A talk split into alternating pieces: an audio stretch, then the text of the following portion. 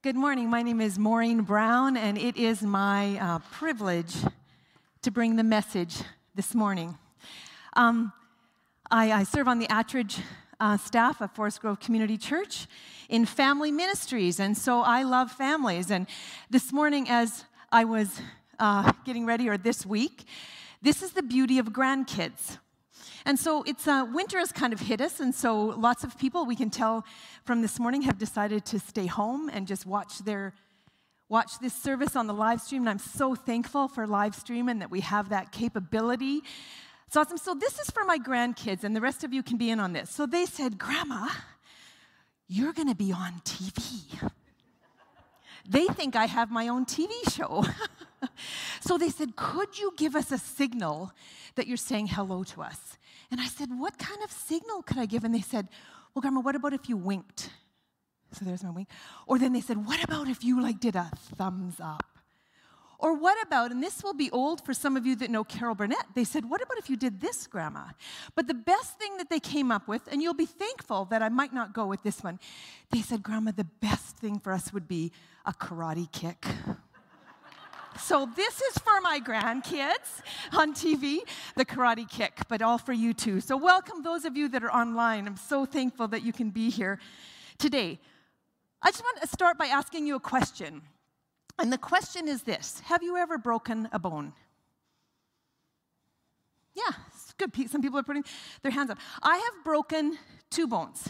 When I was a little girl, I broke my arm and then when I was in my early 20s, when I was married, I broke my little toe. And the way that that happened, I was in an Easter musical, and it was one of the real um, crucifixion, that, this, a scene that was really dramatic.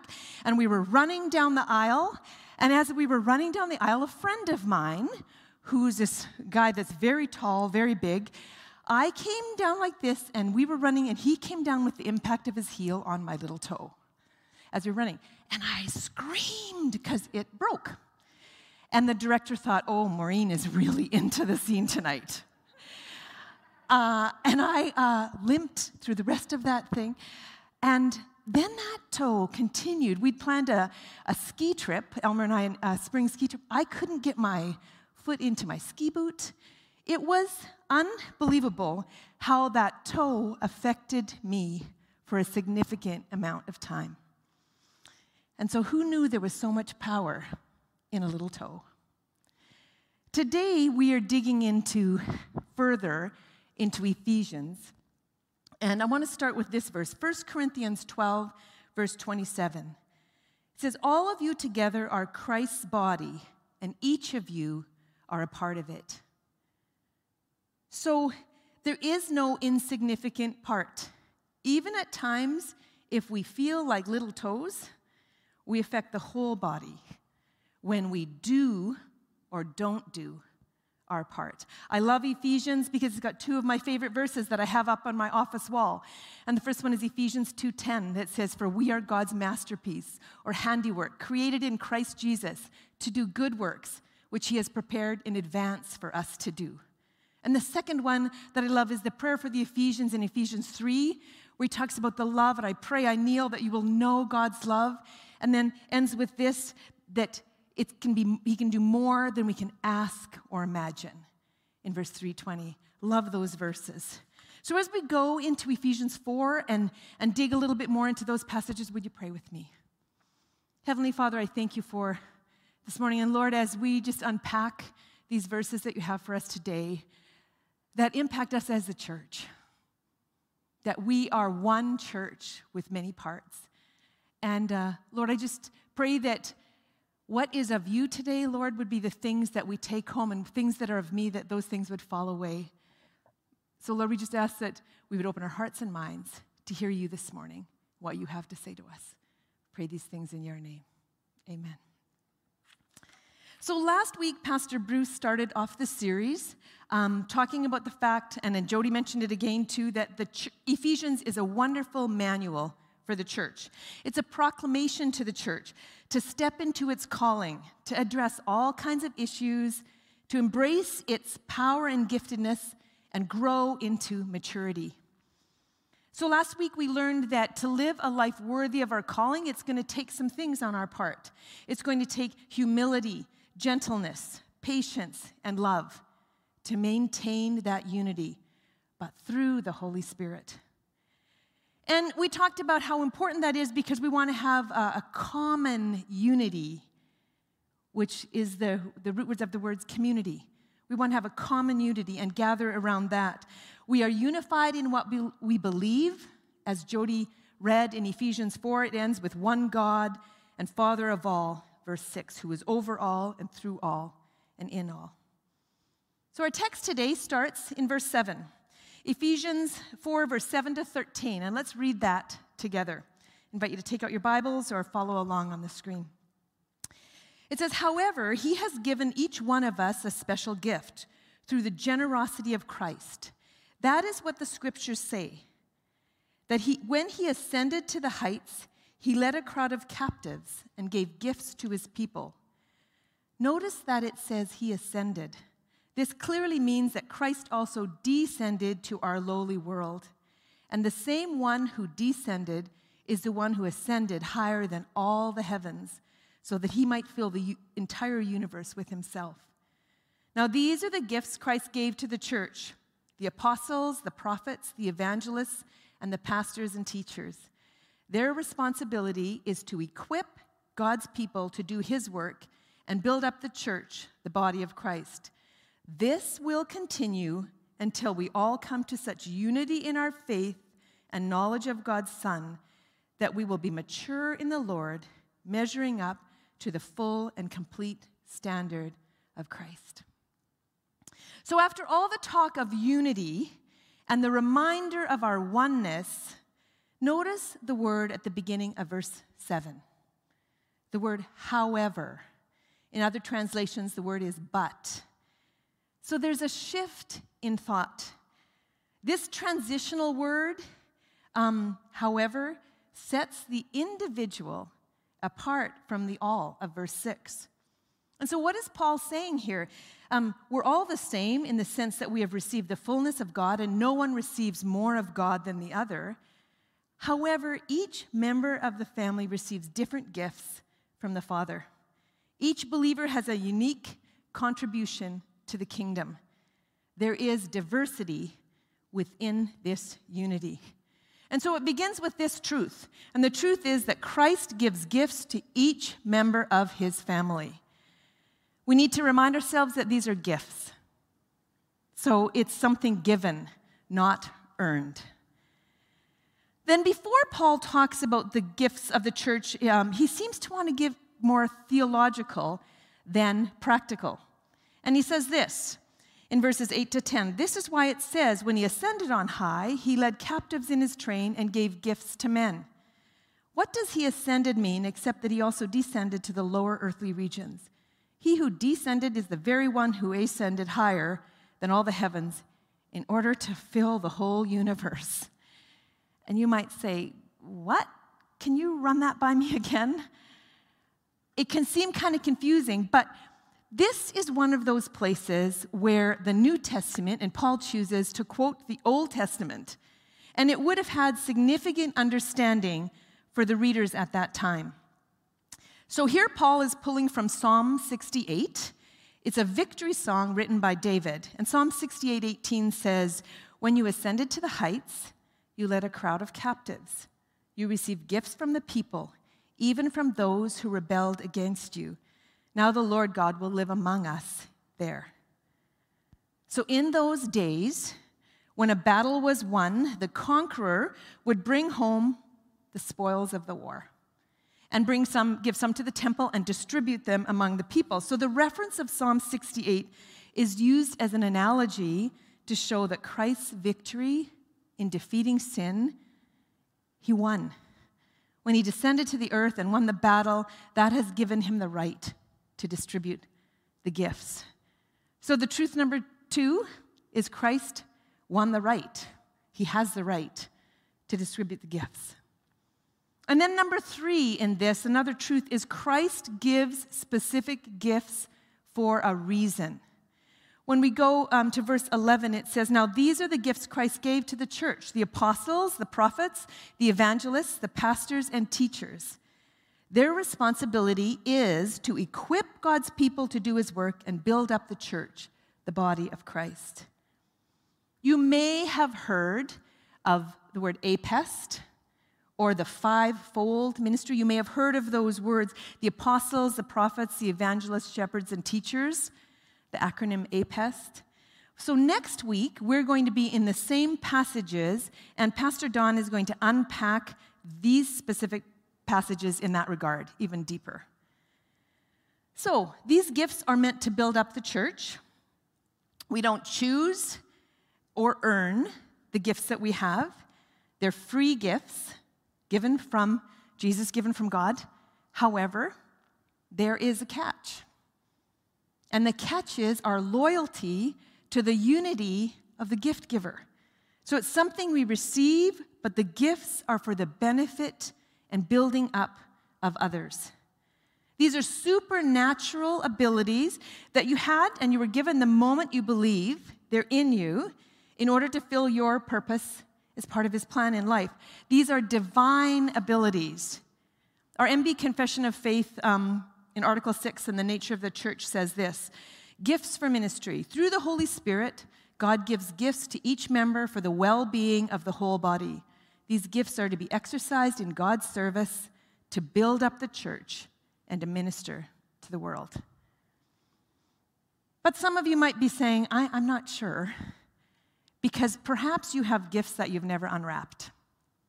And so that's probably one of the biggest questions we have often is, I don't know my gifts. And so um, at Forest Grove, a number of years ago, we drafted a resource entitled Understanding Your Spiritual Gifts. You can find the resource in its entirety on the website. But we suggest a path to discern and explore your own spiritual gifts. And I just want to highlight some of that today. The first thing that we suggested was just to start serving. One of the best ways to begin your journey is just to start serving. See a need and start serving. Serving will give you a way to test things, to see what fulfills you, to see what gives you life, to see what drains you of life. And as you're serving, others will affirm things in you as well. And so you might say, How do we do that during a global pandemic? How do I start serving? There seems to be so many limited ways or limited things we can do. Well, I want to tell you two examples that have just happened and I've noted in the last weeks in our community. And the first example of this was um, we have a lot of great seamstresses in our community.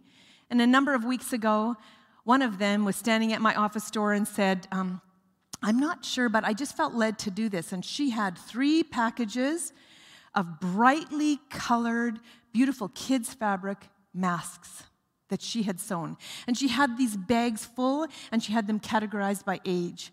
And she said, Perhaps there's people in our community or maybe even our city that don't have access to masks. Would you be able to use these? Well, yes. So Jody and I were just so happy to make use and find places for those masks. And so she just did something that she knew she could do and just started serving. Another uh, thing that just happened in, a week ago, uh, one of the members of our community posted on his face on his um, social media that he would like to pray for people. And so he said, please private message me. I would just like to pray for you. That's what I feel called to do. That's one of the gifts I have, just to pray for people. And so I was talking to Landry Veach, and he said I could use that. He just likes to pray. So if you have prayer requests, he wants to serve in that way, private message him.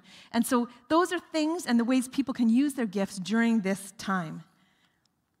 Number two of our, our path we suggest is personal study and reflection. And that's a huge one. Pray and reflect on God, how, how God has wired you, your personality, what gives you passion. And then take time to study the spiritual gifts passages. And so in that, in that document, it lists the, pa- the passages that we would encourage you to study and just really pray and press into. The third step we suggest is use additional resources. And so, additional resources are good books that people recommend, online information. I want to say spiritual gift tests are good and they can be helpful. Here's a little bit of the thing that I've found at times with gift tests is sometimes we answer in ways that we want to be. And so we come out with, with something that's like, uh, that's not how I see myself.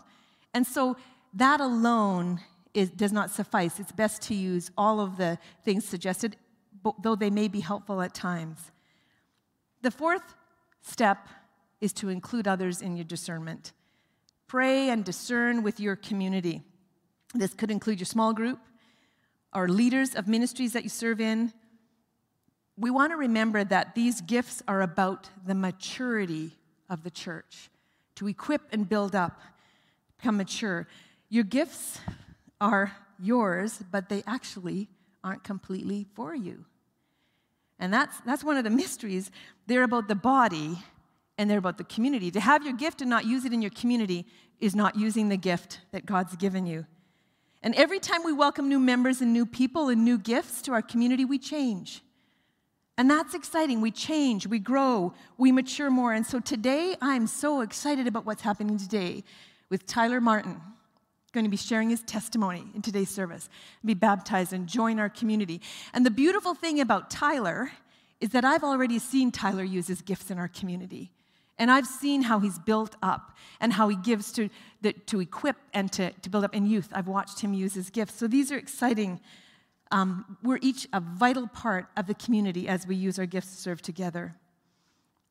The history of the church has seen an overemphasis on certain gifts. And sometimes that makes us shy away because we see an overemphasis on something. And also, we've had a time of denying that gifts exist. That's in our history. But our church and our MB conference understand that the gifts are still evident and active for today, essential for the vitality and the effectiveness of us as a church. So, as I mentioned, some of us have gifts that we haven't unwrapped. But also, uh, there was a nudge in my spirit as I was preparing for today. And when I get those nudges, I first of all kind of like to deny them, but then when they become this almost lump that I, I'm supposed to include, I thought, okay, I need to include this. And this is the nudge that I had. Some of us have been given gifts, but we need to ask ourselves this question In the way that I'm using my gifts, am I causing more division than building into the common unity? Am I truly making every effort to keep the unity?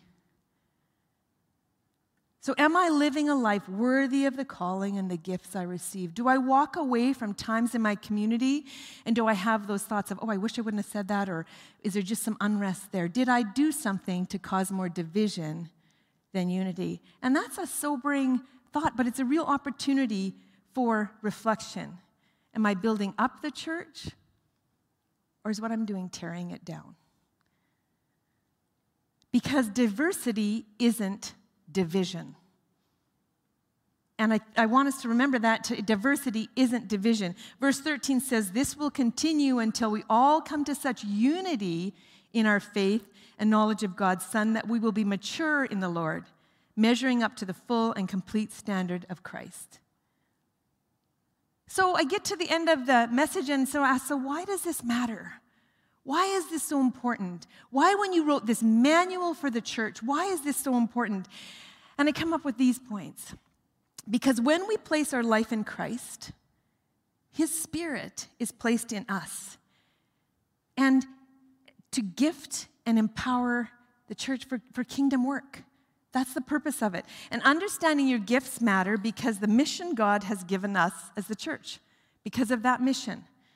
So at Forest Grove, we word it like this We are called to be a covenant community of believers that loves God with our whole lives, intentionally discipling one another, and together reaching out with the gospel to those who live right here in Saskatoon, or the river, and to those who live at the very ends of the earth.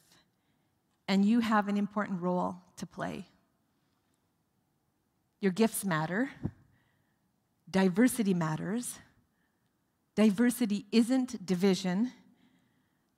We need diversity within our common unity. in a minute, I'm going to have Brittany come up. Um, but I would just like to close with this verse and a prayer. And the verse is from 1 Corinthians 12 4. It says this There are different kinds of gifts, but the same Spirit is the source of them all. Same Spirit. We have different things, but the same Spirit is the source of them all. And so, as you think about what am I going to be unwrapping, what am I going to be asking God to reveal in me, just remember that's our unity, the same Spirit. And so, we want to pray this morning that God would reveal and release gifts within our community to build up and equip the church. Would you pray with me? Heavenly Father, I thank you for this morning. And Lord, I trust by the power of your Holy Spirit Lord, that you have spoken to people. You have, um, it's not been things I've said, it's been things that you've said. And so, Lord, I just pray those are the things that we leave with, that, that just nudge us, that we wrestle with, that we just need to press into. And so I say, Holy Spirit, would you come? Would you pour out here within this building. We're not just the church gathered, though, we're the church scattered. So, online, in living rooms, in, in uh, groups where people are watching together. Lord, would you pour out your spirit? Would you show us how you want to use us to equip and build up? Lord, I pray that you reveal and release among us your gifts. And let your glory fill us. Fill this church here gathered together and scattered beyond. Thank you, Lord. Thank you, Lord. And I pray these things in the name of Jesus, in your name.